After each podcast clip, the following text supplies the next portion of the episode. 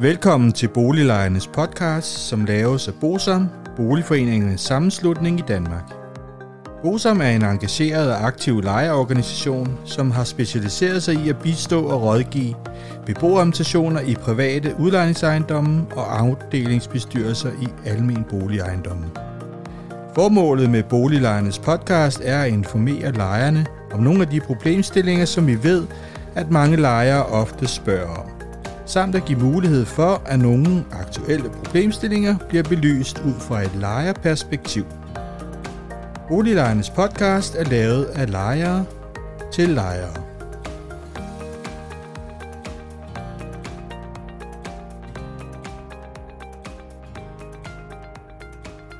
Velkommen til Boliglejernes podcast. Mit navn er René Sur, og jeg arbejder i Bosom. Dagens afsnit skal handle om lovforslaget om huslejeloftet, og det vil vi strukturere således, at vi starter med at se på, hvad er nettoprisindekset. Så vil jeg fortælle lidt om baggrunden for indgrebet. Dernæst så skal vi se på, hvilke legemål der er omfattet. Helt naturligt skal vi også selvfølgelig forholde os til, hvad lovforslaget indebærer. Og sidst skal vi se på ikrafttrædelsen af selve lovforslaget. Hvis vi starter på at se, hvad nettoprisindekset er, så er det et indeks, der belyser forbrugerprisudviklingen, friholdt for ændringer i afgifter og tilskud. Populært sagt kan man sige, at det er den inflation, som forbrugeren oplever. Nettoprisindekset har været opgjort af Danmarks Statistik siden 1980. Før da hed det månedsprisindekset, og så kan man så finde tal fra 1963. Det, som nettoprisindekset viser, det er alle de prisstigninger, som en forbruger vil opleve. Undtagel, altså skatter og afgifter og den slags. Når vi nu har at gøre med det, så må vi jo også sige, at det er jo sådan en kur af varer, som forbrugeren oplever. Det vil sige, det er benzin og energi og varme og mad og husleje selvfølgelig osv. Det er så en, en varet kur, som så omfatter alle ting. Og det er jo lige præcis det, der er en af hovedproblemstillingerne. Fordi at den seneste opgørelse, den er jo fra august, tidligere på den her uge, og den viste, at nettoprisindekset fra august sidste år til august i år var steget 9,1 procent. Stigningen, det var især på mad og fødevarer. Og når man så bruger et nettoprisindeks til at regulere en husleje, så siger det sig selv, at det ikke altid svarer til den meromkostning, som en udlejer har. Og det er en af baggrundene for det her lovindgreb. Hvis vi skal fortsætte lidt med baggrunden for indgrebet, så er det sådan set, at nettoprisindekset det kom så højt op, og det har jo nogle konsekvenser. Og en af de konsekvenser, det er, om lejerne kan betale den stigning, der er i nettoprisindekset. Det er jo ikke noget problem, hvis det er 1%, men nu er det altså 9,1%. Og hvad vil det så i praksis betyde? Jo, hvis man har en husleje på for eksempel 10.000 kroner, og vi har den her stigning i nettoprisindekset, som det var i august på 9,1 øh, procent, så vil det betyde en lejeforholdelse på 910 kroner per måned. Det vil sige, så betaler man jo så 10.910 kroner per måned. Men derudover så skal man jo også tillægge tre måneders depositum og tre måneders forudbetalt leje, fordi det er det, man normalt også skal betale. Det vil sige, at samlet set skal man øh, betale, betale 6 gange 910 kroner, det vil sige 5.460 kroner oveni. Det er selvfølgelig kun en indgangsudgift, men det er selvfølgelig rigtig mange penge, som man pludselig skal betale. Hvis vi så skal se på lovforslaget, og vi skal se på, hvilke legemål der er omfattet, så er det for eksempel udlejet ejerlejligheder. Det er de legemål, der er gennemgribende renoveret i udlejningsejendom. Det vi tidligere kaldte 5.2 legemål, og med den nye lejelov hedder det paragraf 19 styk 2. Og så gælder det nyopførte ejendomme taget i brug efter 31.12.91. Der hvor man kan se, om man er omfattet af nettoprisindeksreguleringen, det er i lejekontraktens paragraf 11, hvor udlejer skal skrive, om lejen reguleres efter nettoprisindekset. Paragraf 11, det er der, hvor der står en frygtelig masse ting ofte, omkring, hvad man må og ikke må, og alt muligt andet. Og der kan man så læse alt det igennem og se, om man er omfattet her. Hvis vi skal se på, hvad lovforslaget indeholder, så er det en udløber af den boligpolitiske aftale, som blev indgået den 26. august 2022 mellem regeringen, det vil sige Socialdemokratiet, SF, Radikale Venstre og Enhedslisten, hvor de besluttede, at der skulle indføres et huslejeloft, som skulle begrænse huslejestigningerne som følge af en regulering af lejen efter udviklingen i Danmarks Statistiks nettoprisindeks for 2022 til 23. Som sagt kan det aftales, at lejen kan reguleres en gang om året efter nettoprisindekset. Det kræver en aftale, og det er jo det, som normalt står i paragraf 11. Man anslår, at det er ca. 160.000 private lejeboliger, der er omfattet af det her. Og måske skal vi også have med, at nettoprisindekset blev indført som en reguleringsfaktor, fordi der var en forventning om, at det var retvisende i forhold til udlejernes driftsomkostninger. Og så har man jo altså kun konstatere, at, at det kom lidt ud af, af synk med de omkostninger, som man må forvente. Og det skal jo også ses, at de seneste 10 år, der har været en gennemsnitlig stigning på cirka 1% per år. Hvis vi skal se på, hvad aftalen indeholder, så vil lejen i en toårig periode kunne forhøjes en gang om året som følge af stigninger i nettoprisindekset med maksimalt 4% om året som følge af nettoprisreguleringen. Som vi lige har set, så kan nettoprisindekset være højere end 4%, og hvis udlejer så vil hæve huslejen med mere end 4%, så skal udlejeren så dokumentere, at lejen inklusiv lejestigning på 4% ikke kan dække en stigning i såkaldte rimelige og nødvendige udgifter knyttet til ejendommen sammenlignet med året før. Dog vil huslejen altså aldrig kunne overstige nettoprisindekset.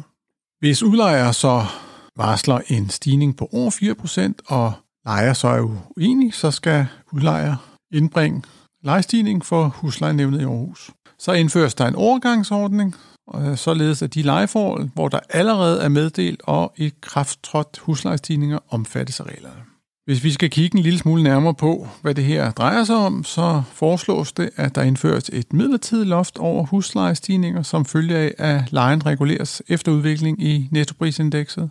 Og loftet vil som sagt begrænse den enkelte huslejestigning til maksimalt 4%. Derudover så kan udlejer kræve en huslejeforholdelse, der er højere end 4%. Det er kun, hvis der er stigninger i såkaldte rimelige og nødvendige udgifter knyttet til ejendommen, der ligger ud over de 4%. En af grundene til, at det her også er medtaget, er temmelig sikkert, at man vil sikre sig mod, at grundlovens regler ikke overtrædes. Hvis udlejer vil have en større udgiftsstigning end de 4%, så skal han dokumentere udgiftsstigningen over for lejeren. Lejeren kan herefter lave en indsigelse mod stigningen.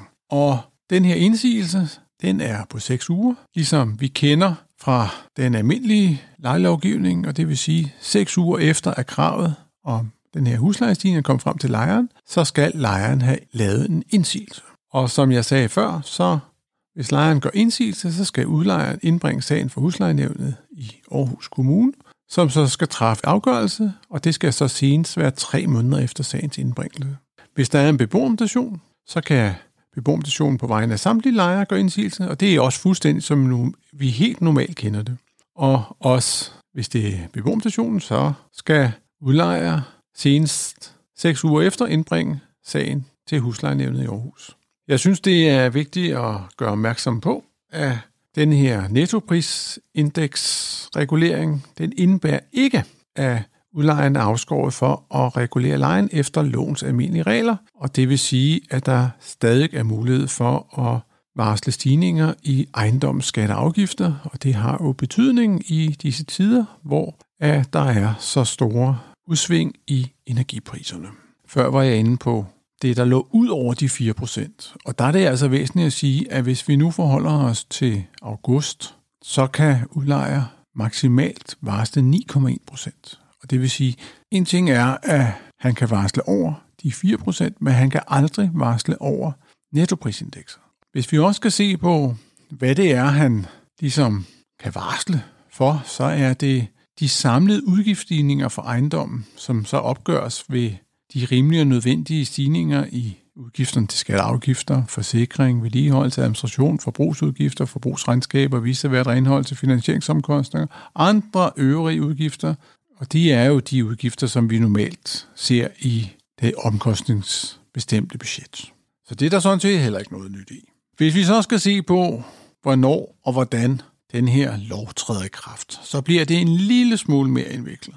Først og fremmest så kan vi forholde os til, at loven forventes at træde i kraft her i september 2022, når den er vedtaget i Folketinget. Det er sådan, at i fredags, der fik vi den sendt ud til høring, og det var 15.45, og her mandag kl. 10 skulle vi afgive høringssvar. I morgen, torsdag, er det så meningen, at den skal behandles i Folketinget. Så det er øh, meget haste-haste. Hvis vi nu fortsætter, at den bliver vedtaget i september, så kan vi se på, hvordan den bliver varslet. De skriver nemlig selv i lovforslaget, at hvis lovforslaget træder i kraft i september 2022, vil lejeren i et konkret lejeforhold, hvor lejeren har et opsigelsesvarsel på tre måneder til den første en måned, og hvor der for eksempel er meddelt, at lejen stiger per 1. november med 7%, skulle betale den fulde lejeforholdelse på 7% i november og december. Den 1. januar 2023 er der gået tre måneder fra lovforslagets ikrafttræden, og lejeforholdet reduceres som udgangspunkt derfor fra denne dato til 4% fremover. Hvis udlejer derimod først giver meddelelse om lejeforholdelsen efter øh, lovforslagets ikrafttræden, vil udlejeren ikke kunne forhøje lejen med mere end 4%. Det vil sige, at hvis at lejen bliver reguleret 1. januar 2023, så kan man kun tage 4%. Så har vi jo den sidste mulighed, det er, hvis lejen allerede er steget før lovforslagets ikrafttræden. Så skal der gå en periode svarende til lejerens opsigelsesvarsel fra lovforslagets ikrafttræden, det, det vil sige før lejeforholdelsen som udgangspunkt reduceres til maksimalt 4%. Det betyder, at loftet også vil få virkning for lejeforhold, hvor der allerede er sket huslejestigning på tidspunktet, hvor lovforslaget træder i kraft. Det er en lille smule indviklet, så de kommer gudskelov med øh, forklaring på det. Det vil sige, hvis huslejen for eksempel er steget den 1. juli 2022 med 7%, vil lejeren skulle betale huslejestigningen på de 7% indtil tre måneder efter lovforslagets ikrafttræden. Og til den første en måned forudsat at lejerens opsigelsesvarsel er tre måneder til den første en måned, hvorefter huslejestigningen som udgangspunkt reduceres til 4% fremover, hvilket vil være fra 1. januar 2023. Det er jo sådan set meget fint, hvis vi skal se det her fra, fra Bo som stol, at man laver sådan et forslag. Det, man kunser som lejer, det er jo, at der kom et prisindeks, som mere omhandlede udlejers udgifter. Og når jeg siger det på den måde, så handler det jo lidt om, hvad skal der ske efter, at de to år er gået? Det her det er jo en lappeløsning i to år, hvilket er fint. Fremadrettet vil vi da håbe, der kommer en vejløsning på den her problemstilling. Det var kort om det her huslejeloft. Jeg håber, I kunne bruge det til noget, og som sædvanligt, så vil jeg opfordre jer til at abonnere på vores podcast, der hvor I hører denne her podcast. Jeg vil også opfordre jer til at gå ind på vores Facebook-gruppe og tilmelde jer der, så får I også en besked, når vi udkommer med en ny podcast. Det gør vi jo som sædvanligt hver fredag kl. 10.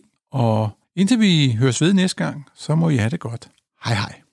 Hvis du synes om Boliglejernes podcast, vil vi blive rigtig glade, hvis du deler episoden med dine venner, og måske giver os en anmeldelse og nogle stjerner i iTunes, så vi derved kan komme ud til mange flere lyttere. Oplysningerne i denne podcast er udtryk for vores opfattelse af retsstillingen på nuværende tidspunkt. Men husk, at retsstillingen kan have ændret sig, når du hører denne podcast, da der kan være kommet ny lovgivning eller praksis på området. Den videre er vigtigt at være opmærksom på, at gennemgangen i denne podcast alene har været overordnet for at give et overblik og derfor ikke kan regnes for en udtømmende gennemgang af emnet.